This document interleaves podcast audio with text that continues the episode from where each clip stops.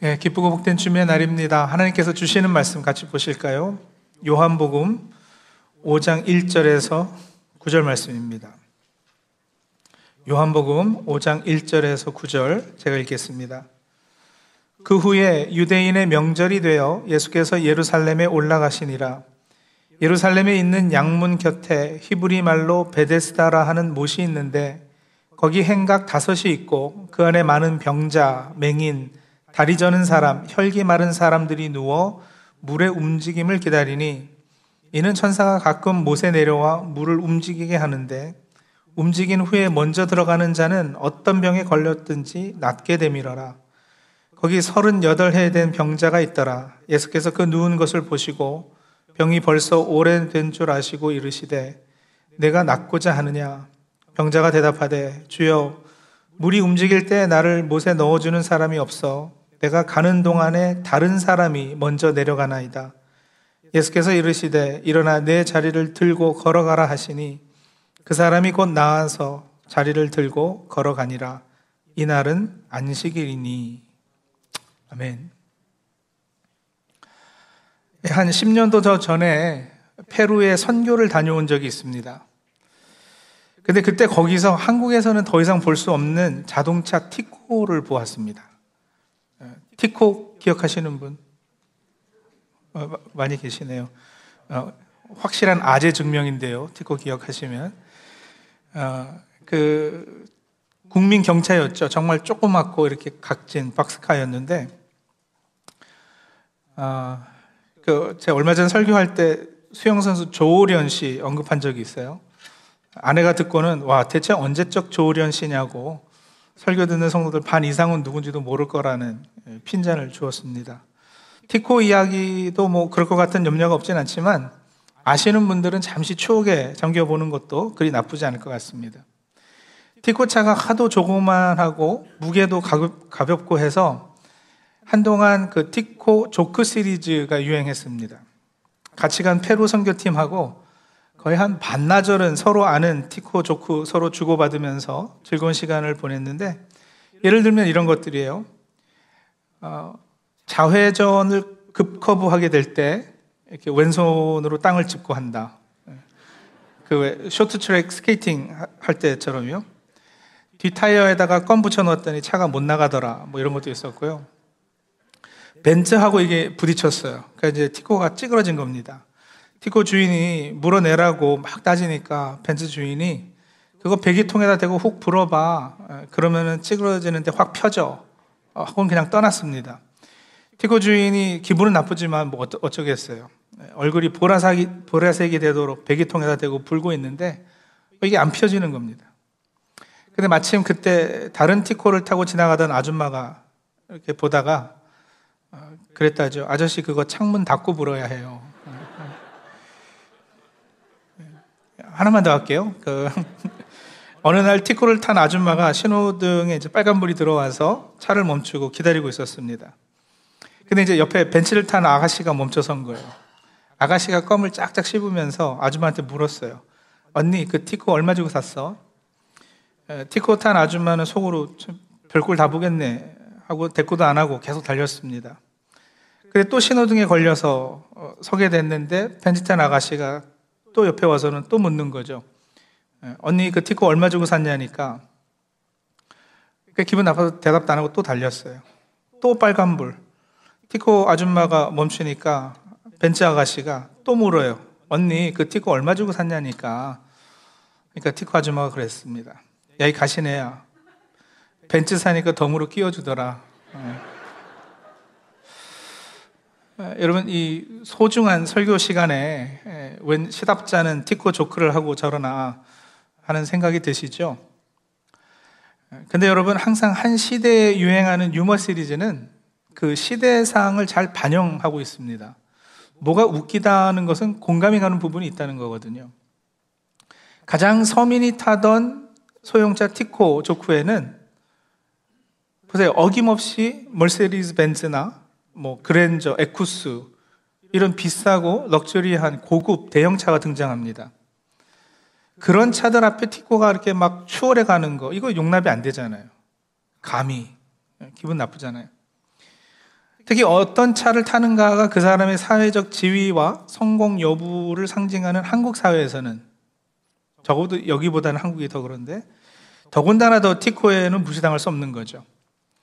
제가 교환학생으로 어, 한국에 잠깐 있는 동안에 어, 이렇게 찌그러진 현대 엑센트를 타고 다녔어요. 하루는 한국의 유명한 목사님 한 분을 만나러 그 차를 끌고 교회, 를 갔습니다. 주차장에 들어서는데 경비실 아저씨가 가로막는 거예요. 그러더니 당신 누구냐고. 그래서 아, 전도사라고 어, 여기 목사님하고 약속돼 있다고. 그러니까 믿질 않습니다. 왜 우리 목사님 만나러 그러냐. 고치고치 캐묻고 어, 안 들어 보내줘가지고 결국은 확인 전화까지 하게 됐는데 그러던 중에 이제 옆에 검은 그림자 한 대가 딱 문 앞에 서니까 경비 아저씨가 막 굽신거리고 어, 인사하고 그냥 들여보내 주었어요. 물론 아는 차니까 그냥 들어갔겠죠. 예. 그런데도 제 말에 드는 이 꼬인 생각은 뭐냐면 예, 분명 잘못된 생각이고 오해인 거는 저도 아는데 아, 내 차는 찌그러진 엑센트고 나는 이름도 없는 전도사라서 내가 이런 대우를 받는구나 하는 그런 자격지심이 드는 겁니다. 우리가 사는 이 세상은 그런 착각을 하고 괜히 나의 초라한 모습을 보면서 자격지심과 열등의식이 들게 하는 철저한 경쟁 사회이고 선착순 원리가 적용, 적용되는 예, 그런 곳입니다. 남보다 앞서야 하고 뛰어나야 하고 남보다 더 많이 가져야 하는 그런 이 경쟁 사회에서 그러나 안타깝게도 여러분 인생은요 아예 처음부터 공평하지가 않습니다. 태어날 때부터 머리가 좋은 사람이 있고, 태어날 때부터 재벌집에서 태어난 사람도 있어요. 반면에 태어날 때부터 키도 작고 머리도 나쁜 사람이 있습니다. 제가 전에 병원 채플랜 교육을 받은 적이 있는데, 그곳에는 태어날 때부터 에이즈를 가지고 태어난 아이들이 있었어요. 태어나면서부터 병원에 누워서 평생을 살아야 하는 그런 아이들도 보았습니다. 옆에서 보면 가슴이 메어지고 눈물 나는 그런 인생들이 있습니다. 다 똑같은 상황에서 똑같은 자격으로 출발해서 오로지 내 노력 여부에만 따라 앞서고 뒤서고 하면 뭐 변명의 여지도 없겠지만 여러분 현실은 그렇지 않잖아요. 근데 그렇지 않기 때문에 우리가 제일 많이 하고 제일 잘하는 게 뭐냐면 남 탓하는 거죠. 우린 너무도 자주 운명 탓하고요. 운명 탓은 항상 남을 탓하는 것으로 연결되기 마련이에요. 내가 부모를 잘못 만나서, 가난한 집에서 태어나서, 그래서 다른 사람이 나보다 늘 앞서갑니다. 내가 좋은 직장 구하는 동안 다른 사람이 먼저 더 좋은 직장을 구합니다.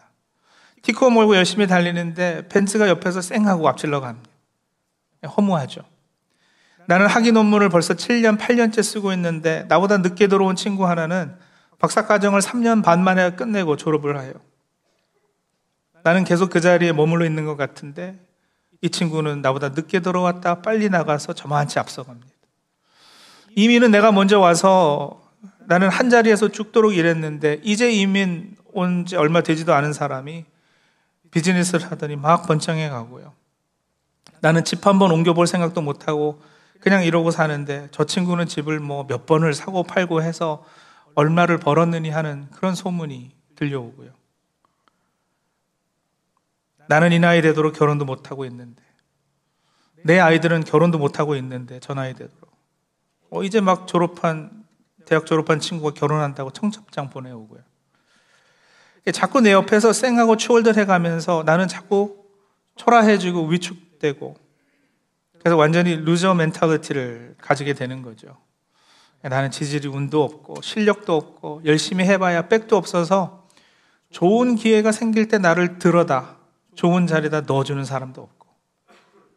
그래서 그게 사실 그 어떤 병보다 더 큰 마음의 병이 되어서 온갖 열등감과 낮은 자존감으로 신음하는 사람들이 있습니다. 근데 여러분 재밌는 것은 그럼 실력도 어느 정도 있고 운도 좋고 백도 좋은 사람은 그럼 이런 부정적인 감정에 시달리지 않을 것 같죠. 그렇지 않거든요. 우리 생각은 대체로 객관적이지 못합니다. 항상 우리는 누군가 비교하며 살고 있고 그 비교라는 것은 매우 주관적입니다.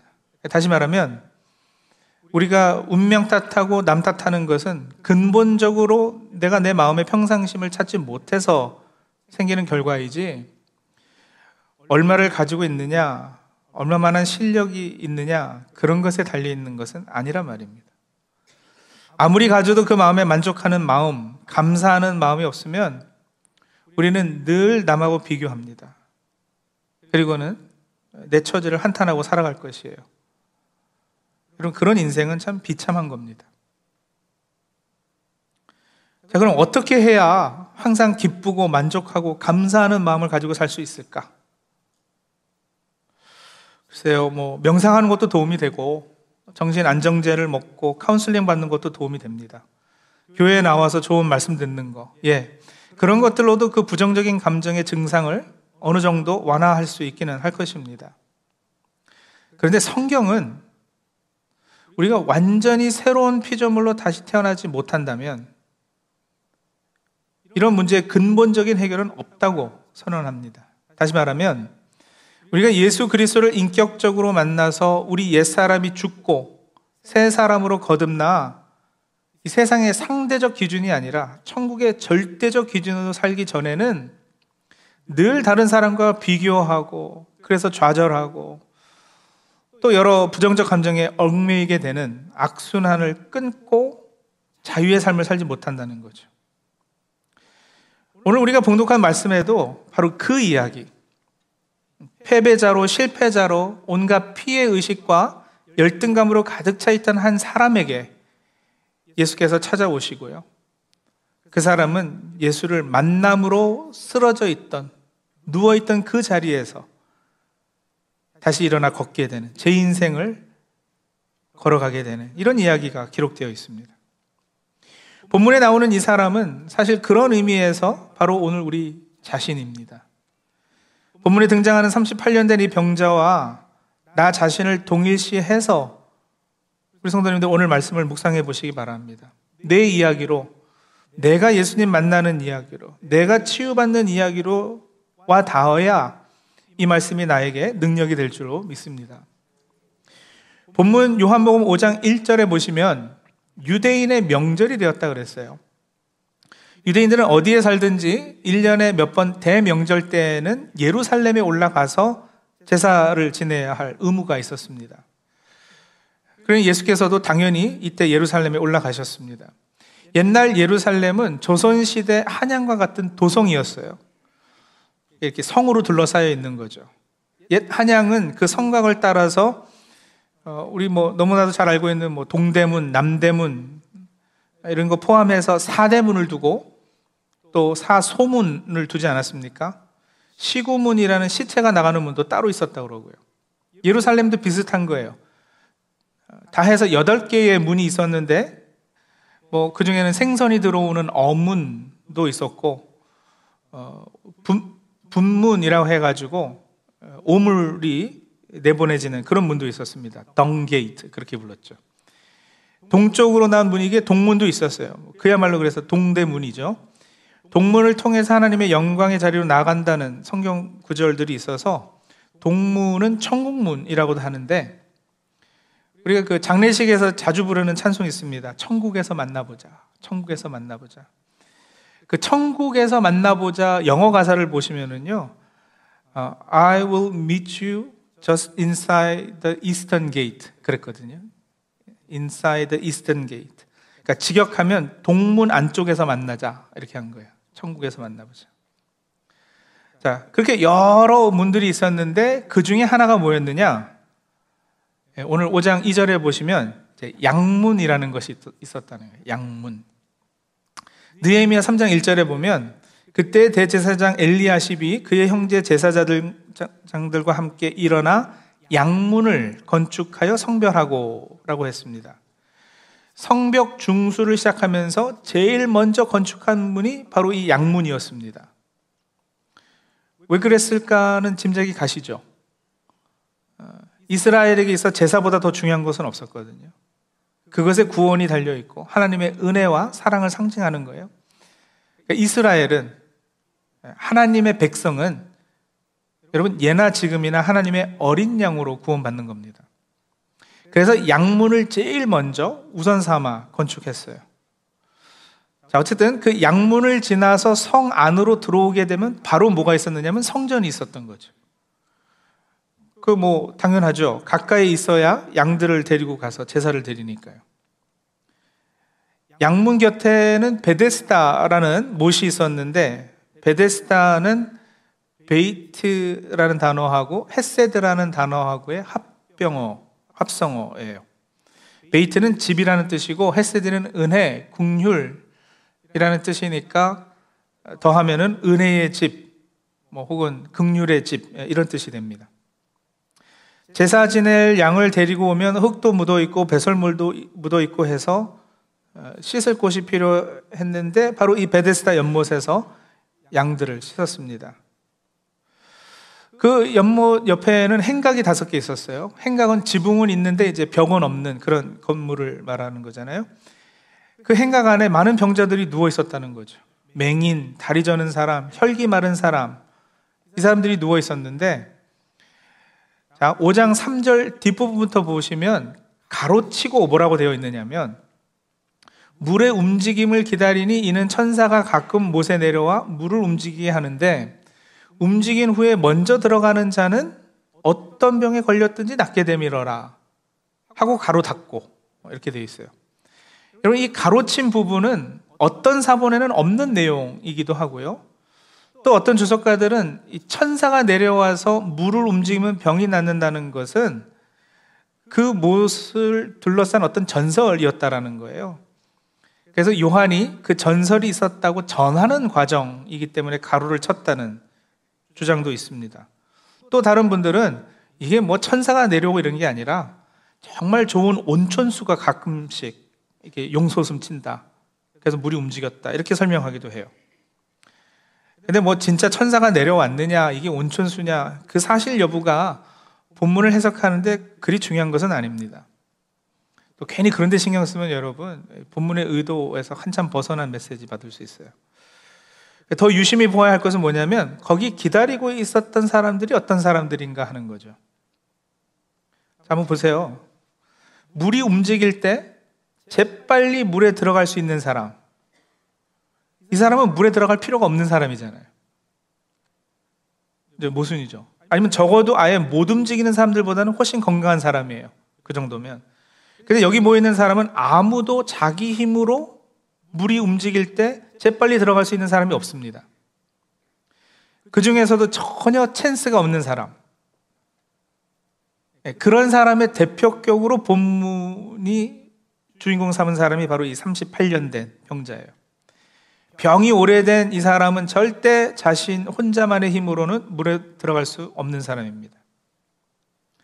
이게 이제 뭐의 상징이냐? 어, 우리 인간의 자사, 자화상이죠.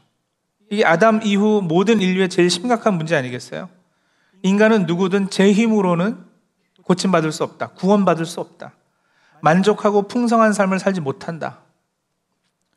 우리 모두가 다 영적으로 맹인이고 다리 저는 자고 혈기 마른 사람들 아니겠습니까? 맹인하고 다리 저는 사람하고 혈기 마른 사람이 모여서 서로 경쟁하는 거예요. 내가 먼저 저 물에 들어가야 하는데 하면서 막 한 사람은 기어가고, 한 사람은 앞에 안 보이니까 더듬어서 가고, 또 한 사람은 쩔뚝거리며 가고. 근데 하여간에 쟤보다는 내가 빨리 가야지 돼. 여러분, 이게 지금 우리가 사는 세상의 모습이죠. 이 장면에서 요한복음 기자가 우리에게 전하고 싶은 것이 뭐냐면, 양문곁 은혜의 집에서, 그것도 안식일에, 기억하시죠? 9장, 9절 후반부 우리가 봉독했잖아요. 이날은 안식일이니 하고 제가 봉독을 마쳤지 않습니까? 안식일의 양문결 은혜의 집에서 벌어지고 있는 광경이에요. 이 그림이 뭔가 이상하지 않아요? 앞뒤가 안 맞잖아요. 은혜의 집인데 물이 움직일 때 이 환자들은 자력으로 자기 힘으로 그 물에 들어가려고 노력을 하고 있는 거죠. 근데 못 들어가고요. 이 사람들은 안식 없이 자기 힘으로 자기 병을 고치고 구원을 이루려는 노력을 하고 있는 거예요. 한번 계산을 해볼까요? 38년 병들어 누워 있었으면 그동안 몇 번의 안식일이 지나갔을까요? 1년에 52주, 그러니까 52 곱하기 38 하면 얼마예요? 저는 해왔어요. 1976번이에요. 1976번에 안식일이 오고 갔는데 이 사람은 과연 참된 안식을 누린 적이 있었을까요? 없었을까요? 없었다는 거잖아요. 없었다는 거죠. 계속 누워 있잖아요. 38년 동안. 요한복음 전체 흐름에 따르면 여러분, 이제 이 본문을 조금 더 넓혀서 요한복음 안에서 이, 이 이야기가 어떤 의미인가 살펴보면 이 38년 된 병자는 사실 당시 유대교의 반영이기도 해요. 다분히 의도적으로 38년이라는 숫자, 연수가 사용되고 있는데 신명기 2장 14절 15절 보시면 이렇게 적고 있거든요. 신명기 2장 14절 15절입니다. 가데스 바나에서 떠나 시내를 건너기까지 38년 동안이라. 이때는 그 시대의 모든 군인들이 여호와께서 그들에게 맹세하신 대로 진영 중에서 다 멸망하였나니 여호와께서 손으로 그들을 치사 진영 중에서 멸하신 거로 마침내는 다 멸망되었느니라. 가데스 바네아에서 세레 시내까지 거리는 약 130km라고 그래요. 그럼 여러분 차로 달리면 뭐 한 2시간이면 가지 않겠어요? 근데 그 거리를 몇 년이요? 38년 걸려갔다는 거예요. 38년. 그러고서야 가나안 땅에 들어갔어요. 가나안 땅은 하나님이 그냥 주신 땅이잖아요. 그냥 들어갈 수 있었던 땅이에요. 근데 이스라엘이 어떻게 했어요? 정탐꾼을 보내서 살피고서는 아, 우리 힘으로 못 들어갑니다. 저 가나안 사람들에 비하면 우리는 메뚜기 같고요. 저 거인들을 어떻게 우리가 몰아내고 가나안 땅을 차지합니까? 못합니다 해서 하나님께서 어, 너희가 나를 믿지 못하고 내 약속을 신뢰하지 못했기 때문에 너희가 이 광야에서 40년 동안 헤매다 죽을 것이다. 이렇게 선언하신 거예요. 그러니까 38년이 모세 오경을 딸딸 외우던 사람에게 상징하는 것은 뭐냐면 하나님의 은혜로 들어갈 땅을 자기 힘으로 자력으로 들어가야 할 것으로 알고 노력하다가 못 들어간 그래서 그곳에서 멸망한 것을 떠올리게 하는 상징수였던 것이죠. 다시요. 38년이란 연수는 은혜를 망각하고 율법주의 정신에 사로잡혀 죽음 아래 놓인 것, 이걸 의미합니다. 율법은 선한 것이지만 율법주의는 악한 것입니다. 인간 자신을 근거로 자력 구원, 행위 구원을 이루려는 것이 율법주의 정신이잖아요. 자기 힘으로 풍성한 삶, 만족한 삶, 이루지 못하지만 그럴 수 있을 것 같아서 그래 보려고 노력하는 거, 이게 율법주의예요. 그런 의미에서 지금 이 38년 된 병자는 율법주의 유대교의 비참한 열매입니다.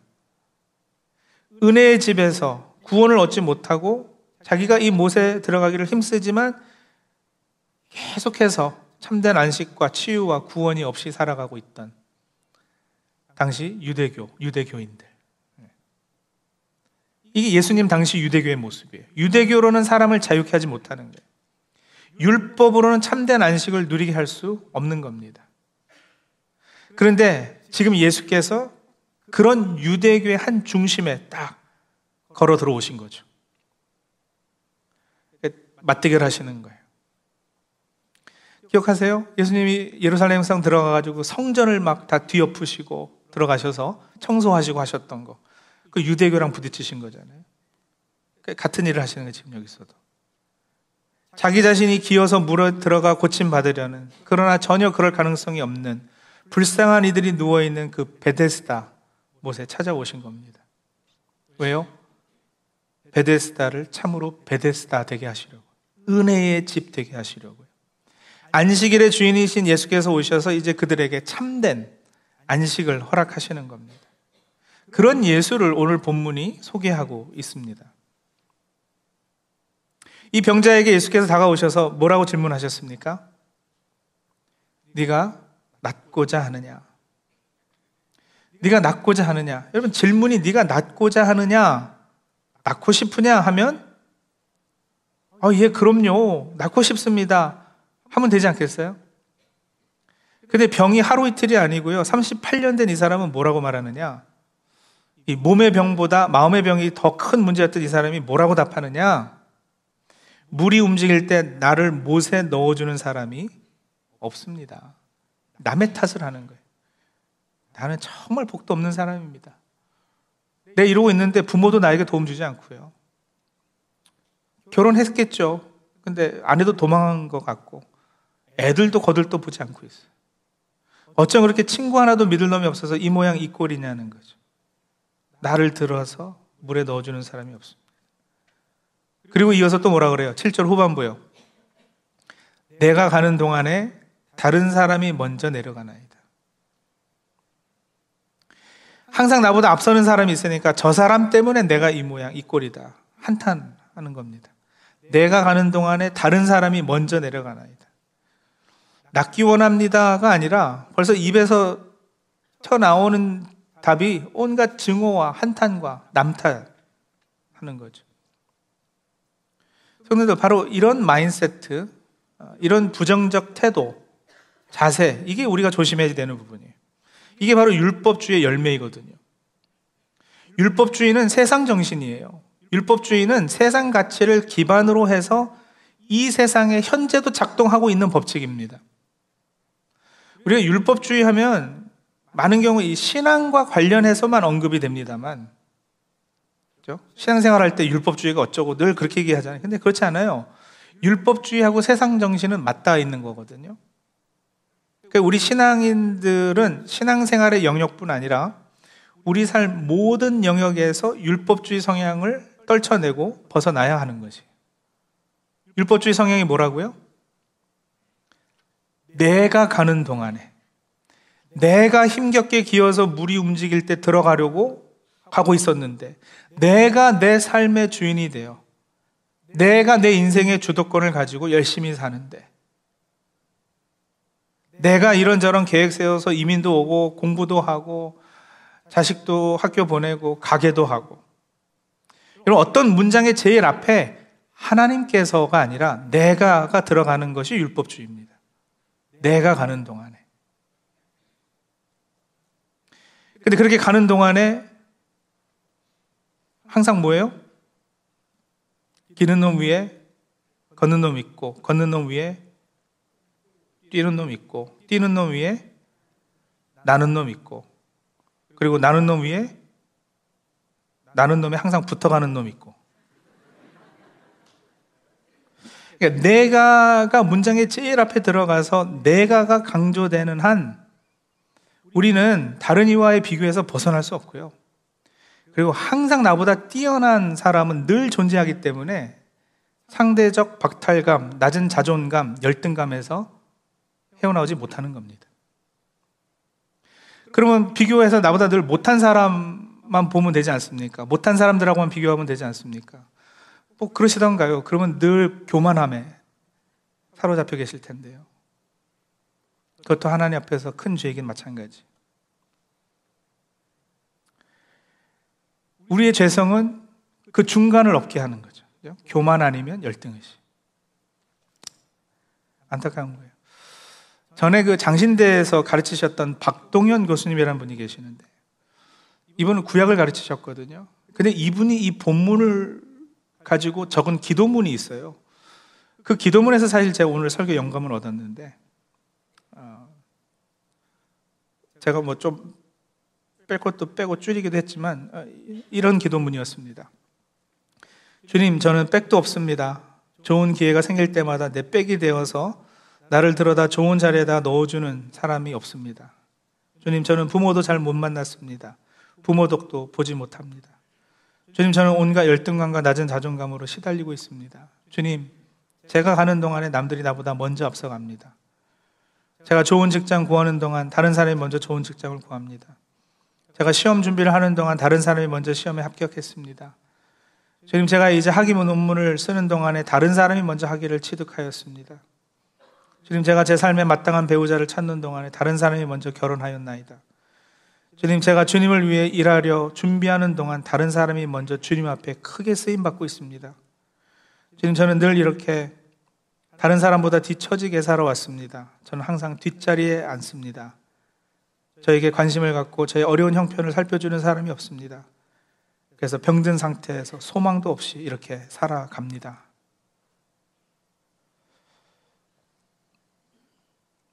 와닿지 않으세요?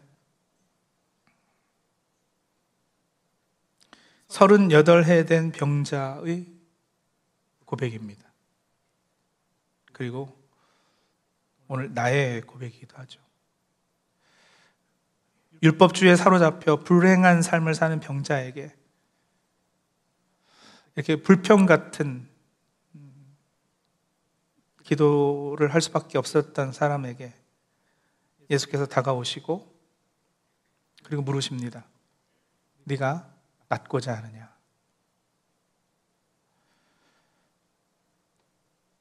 손을 눈 감고 한번 그 질문에 답하 시면 좋겠습니다. 내가 낫고자 하느냐? 어떻게 답하시겠어요? 예, 내가 나오려고 노력하겠습니다. 내가 더 열심히 기어서 물에 들어가겠습니다. 아닙니다.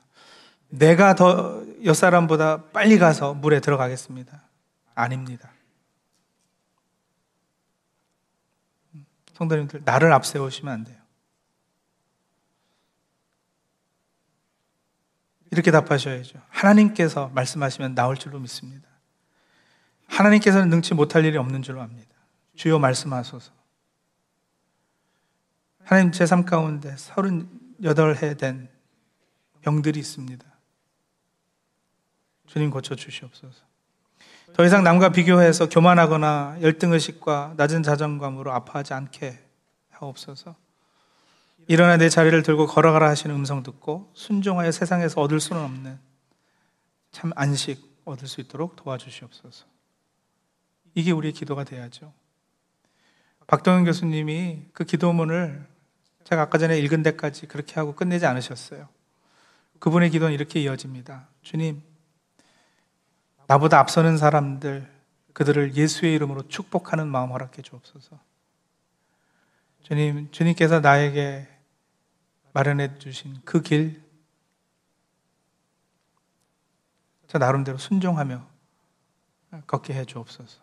그 안에서 기쁨과 만족과 참 안식 얻게 도와주옵소서. 우리 그 기도로 하나님 앞에 나가도록 하죠. 잠시 기도하겠습니다.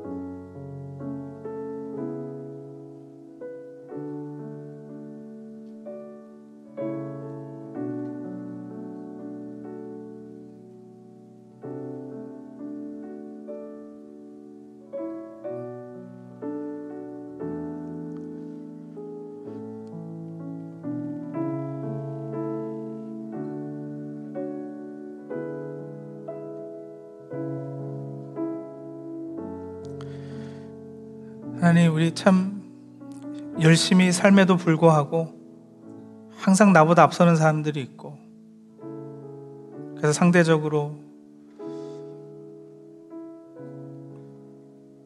열등감에 시달리기도 하고, 또 시기와 질투를 마음에 품기도 합니다. 그것도 아니면 혹시 내가 그보다 조금 더 잘났고 우월하다 생각되면 또 교만이라는 죄에 빠지고 맙니다. 하나님, 내가가 앞설 때 그럴 수밖에 없는 우리임을 이 시간 솔직히 고백합니다. 이제는 내가를 앞세우지 않고 하나님, 하나님께서 내 삶 가운데 역사하시는 그 부분들을 인정하고 그것에 반응하는 믿음의 사람들로 설 수 있도록 도와주시옵소서. 더 이상 어제는 38에 된 병자처럼 은혜의 집에 들어와 있으면서도 은혜 체험을 하지 못하고 고침과 구원 얻지 못하는 그런 모습 되지 않도록 도와주시고 우리의 몸도 마음도 치유되어서 주님과 동행하는 삶 될 수 있도록 주님 함께하여 주시옵소서. 이제는 누가 나를 앞서가더라도 예수의 이름으로 그를 축복하는 그런 넉넉함 가지게 도와주시고 하나님께서 내 인생에 예비하신 것들 예, 그것들을 향해서만 내 페이스대로 순정하며 걸어갈 수 있는 그런 주의 백성 모습 되기를 소원합니다. 주님 도와주시옵소서. 예수님의 이름으로 기도합니다. 아멘.